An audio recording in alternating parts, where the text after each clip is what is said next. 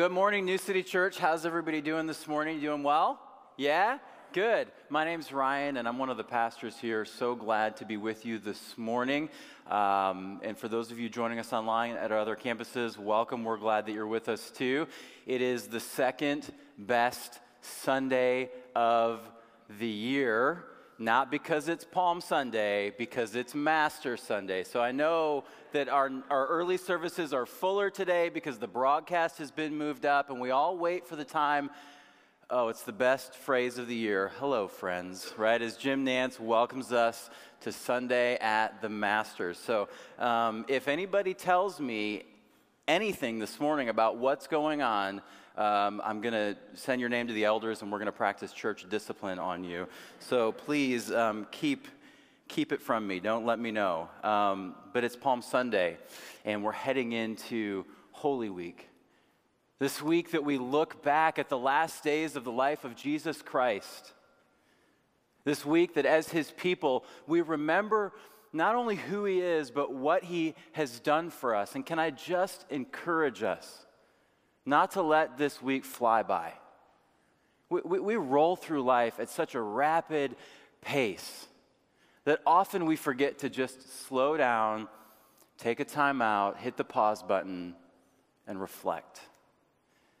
And there's something about our culture that lives in 20 or 30 second sound bites, and we're just not very good at being reflective. We're just not very good at slowing down. Can we just slow down this week? And as we maybe start this moment, this could be a starting point for just a week of reflection, a week of contemplation, a week of entering in with Jesus to all that he did and all that he accomplished for us in his work on the cross and in his resurrection from the dead. I guarantee you, come back next Sunday. It is my favorite Sunday of the year. It is the best day ever that we celebrate, the best day in human history. Jesus Christ risen from the dead. We're going to have bacon at my campus. So I don't know what you're going to do at your campuses, but at my campus, we've ordered at least 400 pieces of bacon. So, um, it's a day to celebrate. That's all I'm saying. We're going to celebrate and we're going to blow the roof off of all of our campuses celebrating the best thing that this world has ever seen and ever known.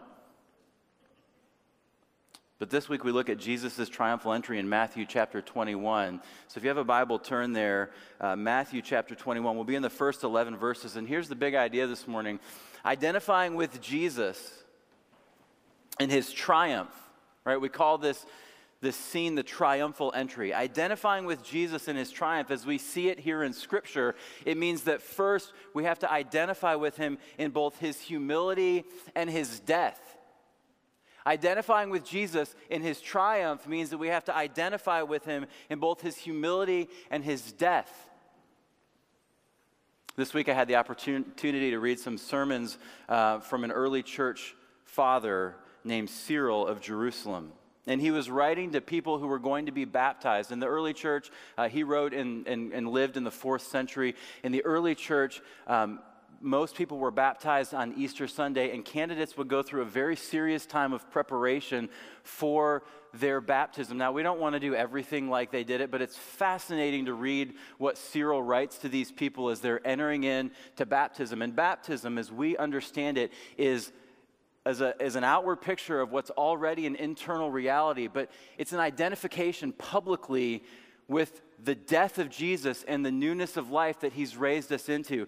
Listen to what Cyril says about baptism. He says, In one and the same action, you died and were born. The water of salvation became both tomb and mother for you. What Solomon said of others is apposite to you. On that occasion, he said, and he's quoting Ecclesiastes there's a time to be born, there's a time to die. But the opposite is true in your case. There's a time to die and a time to be born. And a single moment achieves both ends. And your begetting was simultaneous with your death. If we're going to identify with Jesus' triumph, we've got to identify with his humility and his death. Let's identify with his humility. Let's look at this passage. We'll start in verse 1, but just to set the scene, it's the very beginning of the Passover. And during the Passover, um, about 180,000 people would come from all over the Roman world, most of them Jews, into Jerusalem. The population of Jerusalem at this time is estimated to be about 30,000. So, Charlotte proper, 850,000 or so people live in Charlotte proper. That would be like 5 million people coming to town to hang out for an entire week. It's a party.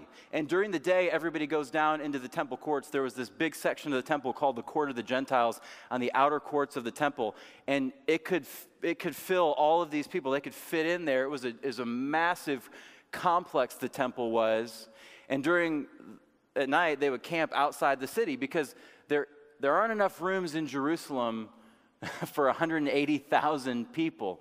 So all these people would come into Jerusalem, and if you remember some of the Psalms, they're Psalms of ascent and Psalms of descent, and as people are coming in for these different festivals, they would sing these songs, and they're coming in on just a few of these great Roman roads that were available to them to enter into the city on. And so you got to figure that as people start come, trickling down from the north, more and more people join them from these little towns and little villages, and eventually it's like a big procession of people coming for what's the most important festival to them of the year, Passover. And so it's a very exciting time. It's a lot of fun. You get a week off, you get to go celebrate um, your God and who He is and what He's done, and you get to be with your people. It's a great occasion. And as they're going into Jerusalem, Jesus is going down as well.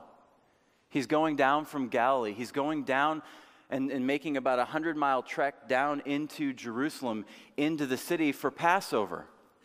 And as he gets closer to the city, they've been walking almost 100 miles from Caesarea Philippi. And as they get close to the city, we read this in verse 1 Now, when they drew near to Jerusalem and came to Bethphage, to the Mount of Olives, then Jesus sent two disciples, saying to them, Go into the village in front of you, and immediately you'll find a donkey tied and a colt with her. Untie them and bring them to me. If anyone says anything to you, you shall say, The Lord needs them, and he will send them at once. So Jesus has already prearranged how he's going to enter into Jerusalem. It's a plan, it's intentional. He knows exactly what he's doing, and he knows exactly why he's doing it. So he sends his disciples. He says, Go, go get that donkey and go get her little colt and bring them to me. I'm going to ride into the city on this little colt, on this little baby donkey. And so they go and they get them. And it says, Matthew says, in kind of his um, typical fashion, this took place to fulfill what was spoken by the prophet. See, Jesus in Matthew's gospel is the fulfillment of God's plan from beginning to end to send a Messiah, to send a Savior. And then he quotes Zechariah chapter 9 Say to the daughter of Zion, Behold, your king is coming to you, humble and mounted on a donkey, on a colt, the foal of a beast of burden. The disciples went and did as Jesus had directed them. They brought the donkey and the colt and put on them their cloaks, and he sat on them. Now, that's kind of a clunky translation. He didn't sit on both of the horses like Jesus is like the ultimate cowboy riding into Jerusalem. He was sitting on the colt. The mom was there because most likely this little donkey had never been ridden before, and there were thousands of people heading to Jerusalem that were around for this scene. Most of them were Jesus' followers, and they were kind of his entourage as they went into the city. But all these people were going down into Jerusalem with Jesus. And if you're a little baby donkey and you've never had anyone ride on you before, that's going to make you freak out. So mom comes along to reassure you. And here comes Jesus riding into the city on this little colt. Most of the crowd spread their cloaks on the road, and others cut branches from the trees and spread them on the road. This is a royal coronation. This is a processional. This is the red carpet for Jesus. This is exactly what happened when new kings were crowned and they were coming into the place where they were going to rule. This was something that people were very familiar with. In fact, Zechariah chapter 9, there's echoes of David re entering Jerusalem in 2 Samuel after Absalom has been, um, his revolt has been stomped out. And David comes back into Jerusalem very humbly. This was a very familiar story for the people of Israel. And Jesus comes just like King David did, humbly back into the city, and he's riding on this colt. And everybody knows that this is him saying, I am your king. I'm your king. I'm the one you've been looking for. I'm the one you've been waiting for. I'm making a very public statement. All throughout the Gospel of Matthew, there's a theme that we see called the Messianic secret. Jesus would heal people, Jesus would do something incredible. People would come to him and they would say, I know who you are. And you know what Jesus would say? Shh. It's not my time. It's not my time yet. But here, it appears that the secret is over and he's ready to let the word out. And in verse 9, it says that the crowds that went before him and that followed him were shouting, Hosanna to the Son of David. Blessed is he who comes in the name of the Lord. Hosanna in the highest. What kind of king is this? A normal king would come in on a chariot. He'd have it all prearranged. He'd have it all planned out. He would make sure everybody was there who needed to be there and that everybody knew they needed to be there to recognize his kingship. Jesus doesn't do that. Very humbly, he rides in on a donkey. And he says, I'm the king that you've been waiting for, but I'm not the king you've been expecting.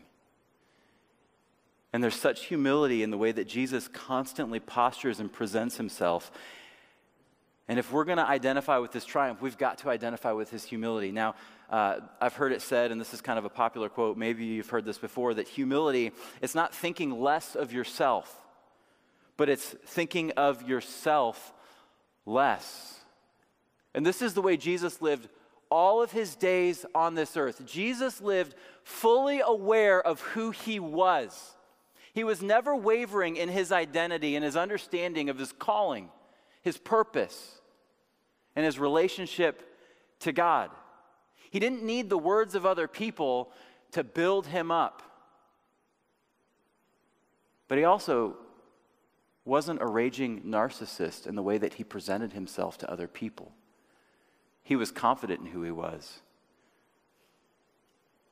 But in humility, he didn't think less of who he was.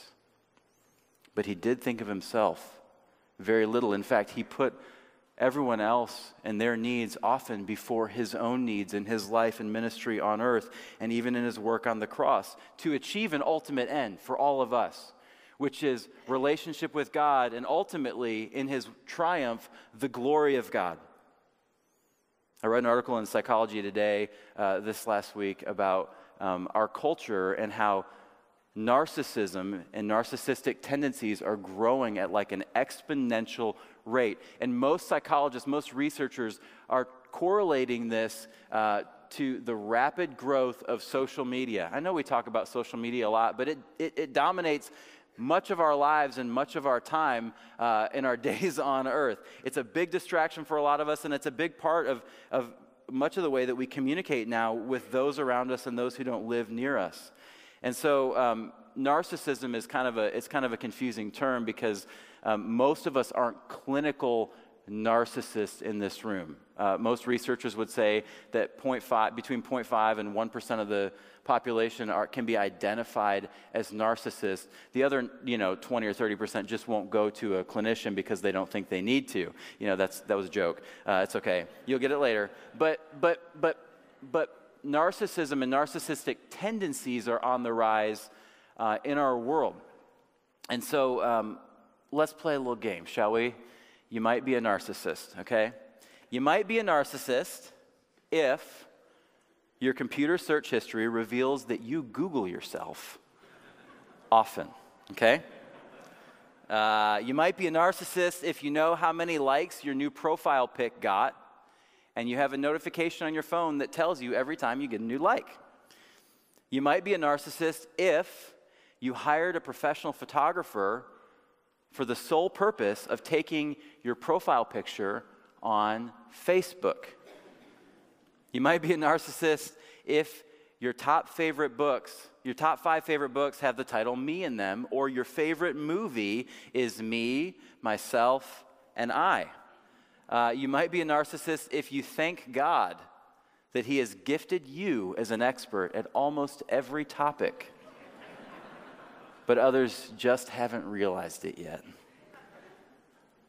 You might be if you feel super defensive right now and are offended by the things that I'm saying. you might be a narcissist if you choose a brow lift over buying your children new shoes. You might be if you're personalizing this right now. You might be if you think I'm talking about you right now. And you might be if you flex your biceps every time you pass a mirror. You also might be a teenage boy, okay?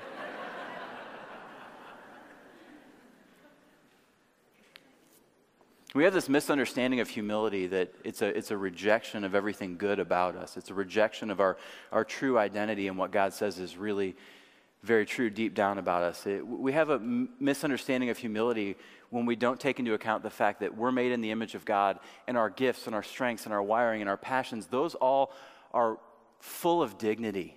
Full of dignity as we're made in the image of God. But you can't identify with Jesus unless you identify with his humility. And humility is marked by a secure identity. It's marked by a secure identity. You know who you are, and you know who God says you are.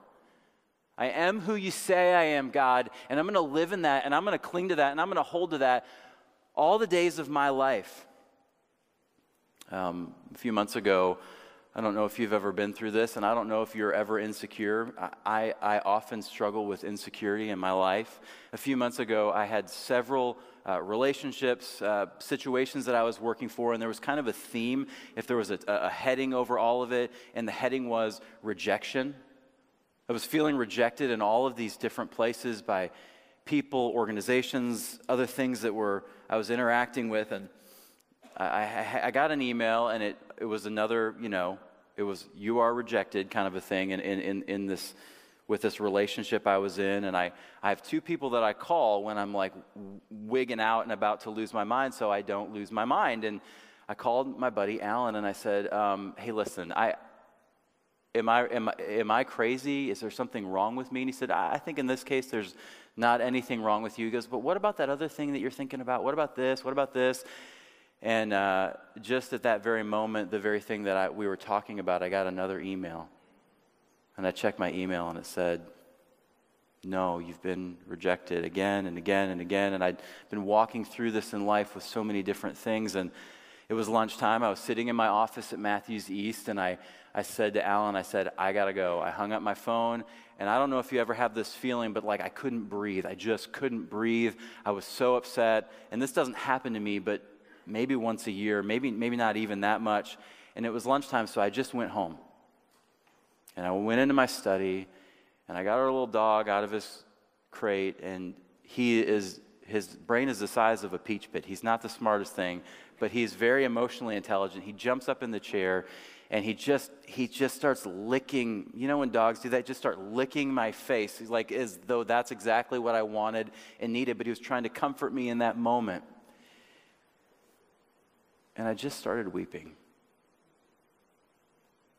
and I just prayed this simple prayer. I said, Jesus, when are you really going to be enough for me? When are you really going to be enough for me? When are your words going to be enough for me? When's your purpose going to be enough for me? Why do I have to live for the praise, for the applause, for the approval of other people so much in my life? When are you going to be enough? And I just sat there and I just cried and I heard the gospel. I heard the gospel so clearly as the Spirit spoke to me. And He said, I've always been enough and I will be enough, but you just have to grab a hold of me in a way that you don't. And let me define you in every single circumstance, in the highs and in the rejections of your life. And just know that I'm enough. Jesus always knew who he was. He was rejected again and again and again and again and again. And I'm not saying it didn't hurt, I'm not saying it didn't bother him. It probably did. But he never lost a sense in all of it of who he really was. And so as he rode into Jerusalem, people were, were screaming, Hosanna in the highest. They were saying, Yeah, this is the king. This is the one we've been waiting for. But Jesus knew, Yeah, you're saying that now. But in a few days, you're going to be saying, Give us Barabbas. We want him. Put this guy on a cross. He knew that everybody, everybody was going to abandon him. And it never changed the way that he understood himself. And so, if we want to identify with triumph, we've got to be marked by a secure identity. And that's a mark of humility. Finally, finally, humility inverts our structures of authority. I, lo- I love the scene in Matthew's gospel just before this.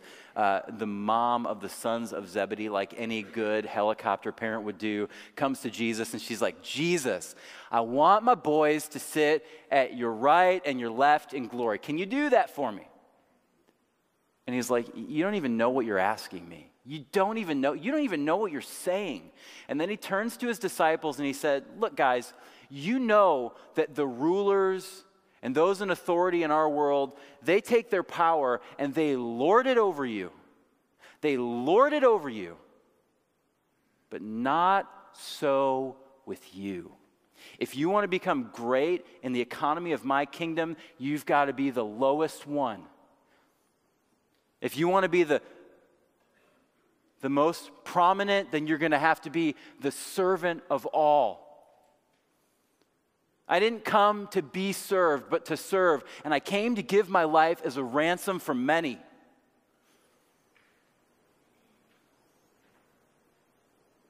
Humility inverts our structures of authority and it changes the paradigm. It flips the script. You may have power at work, but God didn't give you that power so that you could lord it over people. He gave you that position, He gave you that power, He gave you that authority so that you could serve, so that you could lift other people up, so that you could bring renewal to your workplace. He may have given you leadership over a family, but He didn't give you leadership over that family so you could make the decisions and tell everybody how it was going to be. He gave you leadership over your family so that you could lay your life down for them, so that God could make much of Himself in their lives in the way that they understood themselves in this world. So that in everything that you were doing, you'd be thinking of their good, not your own. That's why God has put us where He's put us. And I know many people on our campuses, many people um, in our church, we're, we're, we're, living in places where God has placed you in, in places of influence, and He's put you there for a reason. God put Jesus in a place of influence in His culture, and you know what the purpose was? The purpose was a cross to achieve His ultimate end. So in the kingdom of God, the way up is down. The way to be greatest is to become the least. So, secondly, we've got to identify with his death. Let's read the last two verses of this passage together. We'll start in verse 10. It says this, as Matthew writes When he entered Jerusalem, the whole city was stirred up, saying, Who is this? Now, Jesus had a crowd with him, and they were affirming who he was. But Jerusalem, when they heard about what was going on, they were freaking out. the city was kind of in an uproar, and they're like, What is going on? And the crowd said, This is the prophet Jesus from Nazareth of Galilee. We've got to identify with his death. First, death is a decision. In John chapter 10, verse 18, Jesus made this statement. He said, Nobody takes my life from me, I lay it down. I lay it down. And his triumphal entry is a picture of the fact that no one is going to ultimately take Jesus' life from him. Sure, the Jewish leaders, the Sadducees, and the Romans, they're going to conspire and he's going to be on a cross. And they think they're putting an end to the life of Jesus Christ, but they're not. Jesus Christ, in this moment, is setting his own death trap. He knows what, it, what it's doing, he knows the message he's sending, and he knows how it's going to be received. Death is a decision. And just like it was a decision for Jesus, it has to be for us. It's a conscious choice of obedience. Jesus didn't have to ride into Jerusalem. He knew what was waiting for him there. He made a choice to die, and he knew what the outcome of that would be. Secondly, there's a principle at work here, and it's that life comes from death. Now, it's not apparent to us on the flat reading of the text, but in this text, uh, it's Lamb Selection Day. So as Jesus is riding into Jerusalem, it was the day on the lunar calendar that during Passover, you would select your lamb for sacrifice during the Passover. The historian Josephus said that um, at one point they counted how many lambs were sacrificed during Passover, and they counted about a quarter of a million lambs. So it is, it is a bloody, um, bloody event um, as Israel looks back to God's redemptive purposes for them in this world. Um, and this was the day that everybody going to the festival would go and they would buy and select their lamb. This comes straight out of Exodus chapter 12, if you want to look later. And the first verses of Exodus chapter 12 is God is giving instructions for the Passover. And on Lamb Selection Day, Jesus rides into Jerusalem he rides into Jerusalem. Now, when they picked out their lamb, uh, the Jews would take it and they would keep it for four days with them, and it kind of became like the family pet. They would hang out with this lamb, they would probably name the lamb, and they would inspect the lamb for four days to make sure that it was an acceptable offering to God for their sin. They would they would make sure that it was a lamb. It was to be one year old, a male without blemish or defect. And so Jesus is entering in on Lamb Selection Day. You think that Jesus does anything on accident? Heck no. Jesus doesn't do a single thing in his life or his ministry on accident. And he rides down into Jerusalem and he goes straight to his father's house. And he spends the rest of his time, for the most part of Passover, just like everyone else would there, so that he can be the lamb that the people can inspect to see if he is, in fact, indeed, an acceptable offering and sacrifice to God. Now, the next day, John records in his gospel uh, that Jesus is in the temple courts, and it says this in John chapter 12. Some Greeks who had come to Jerusalem for the Passover celebration paid a visit to Philip, who was from Bethsaida in Galilee. They said, Sir, we want to meet Jesus. Philip told Andrew about it, and they went together to ask Jesus. So the guys go, and they're like, Hey, Jesus, uh, these Greeks they'd, they'd like to meet you. And then Jesus makes this response, kind of enigmatically, I think, to them, but he replied this way Listen, this is what time it is. Now the time has come for the Son of Man to enter into his glory. I tell you the truth. Unless a kernel of wheat is planted in the soil and dies, it remains alone. But its death will produce many new kernels, a plentiful harvest of new lives. Verse 25 Those who love their life in this world will lose it. And those who care nothing for their life in this world will keep it for eternity. Anyone who wants to serve me must follow me, because my servants must be where I am. And the Father will honor anyone who serves me. Now my soul is deeply troubled. Should I pray, Father, save me from this hour? But this is the very reason I came Father, bring glory to your name. There's a redemptive principle at work here as Jesus enters on Lamb Selection Day, and it's that life in God's economy in a broken world has to come from death. Life comes from death. So Jesus says, I am the kernel of wheat. I'm going to fall into the ground. Literally, I'm going to go into a tomb and I'm going to die and I'm going to produce a harvest of new life. But he was also speaking about us. Unless you want to die, you're not going to know life. And so many of us would rather hold on to being a seed. We would choose to embrace a posture of seediness before God and in this life, and we want to hold on to everything, and we just like being a little seed. We have control as a seed. We, we, we enjoy, you know, calling the shots and saying how we'd like things to go. And we have this posture and we're just closed off to the purposes of God, to the life that He would have. There's the potential for us for life.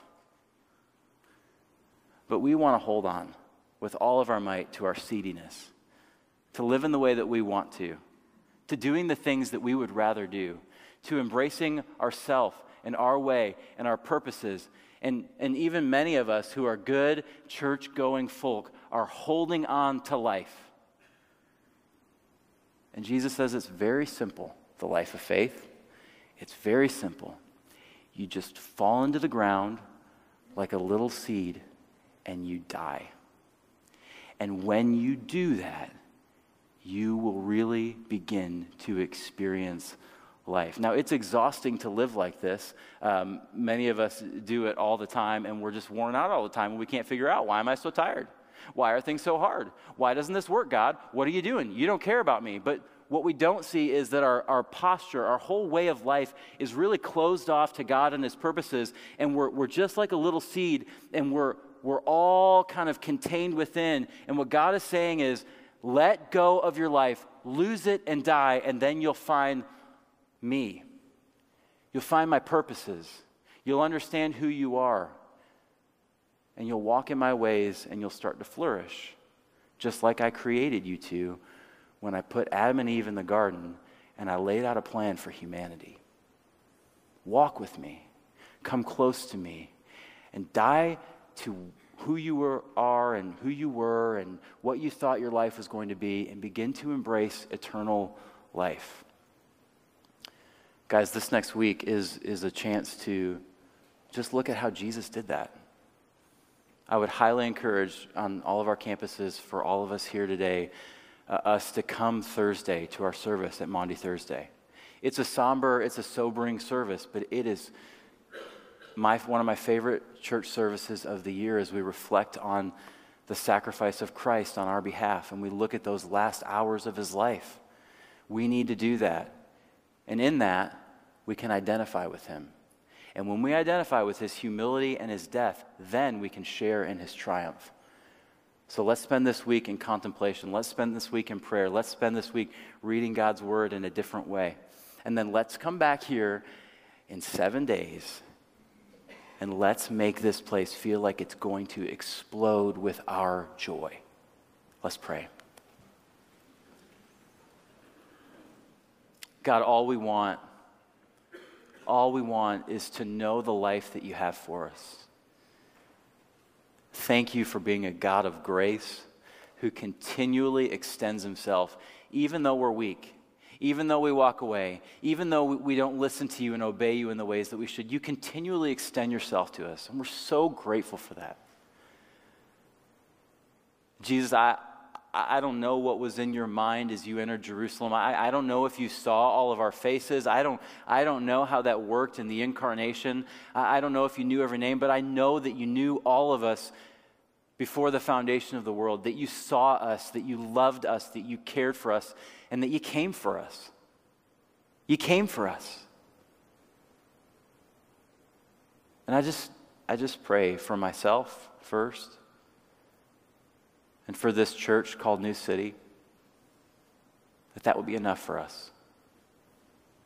That would be enough for us. You would be enough for us. And the redefining reality of your work on our behalf would really make all things new. It's in your name I pray. Amen.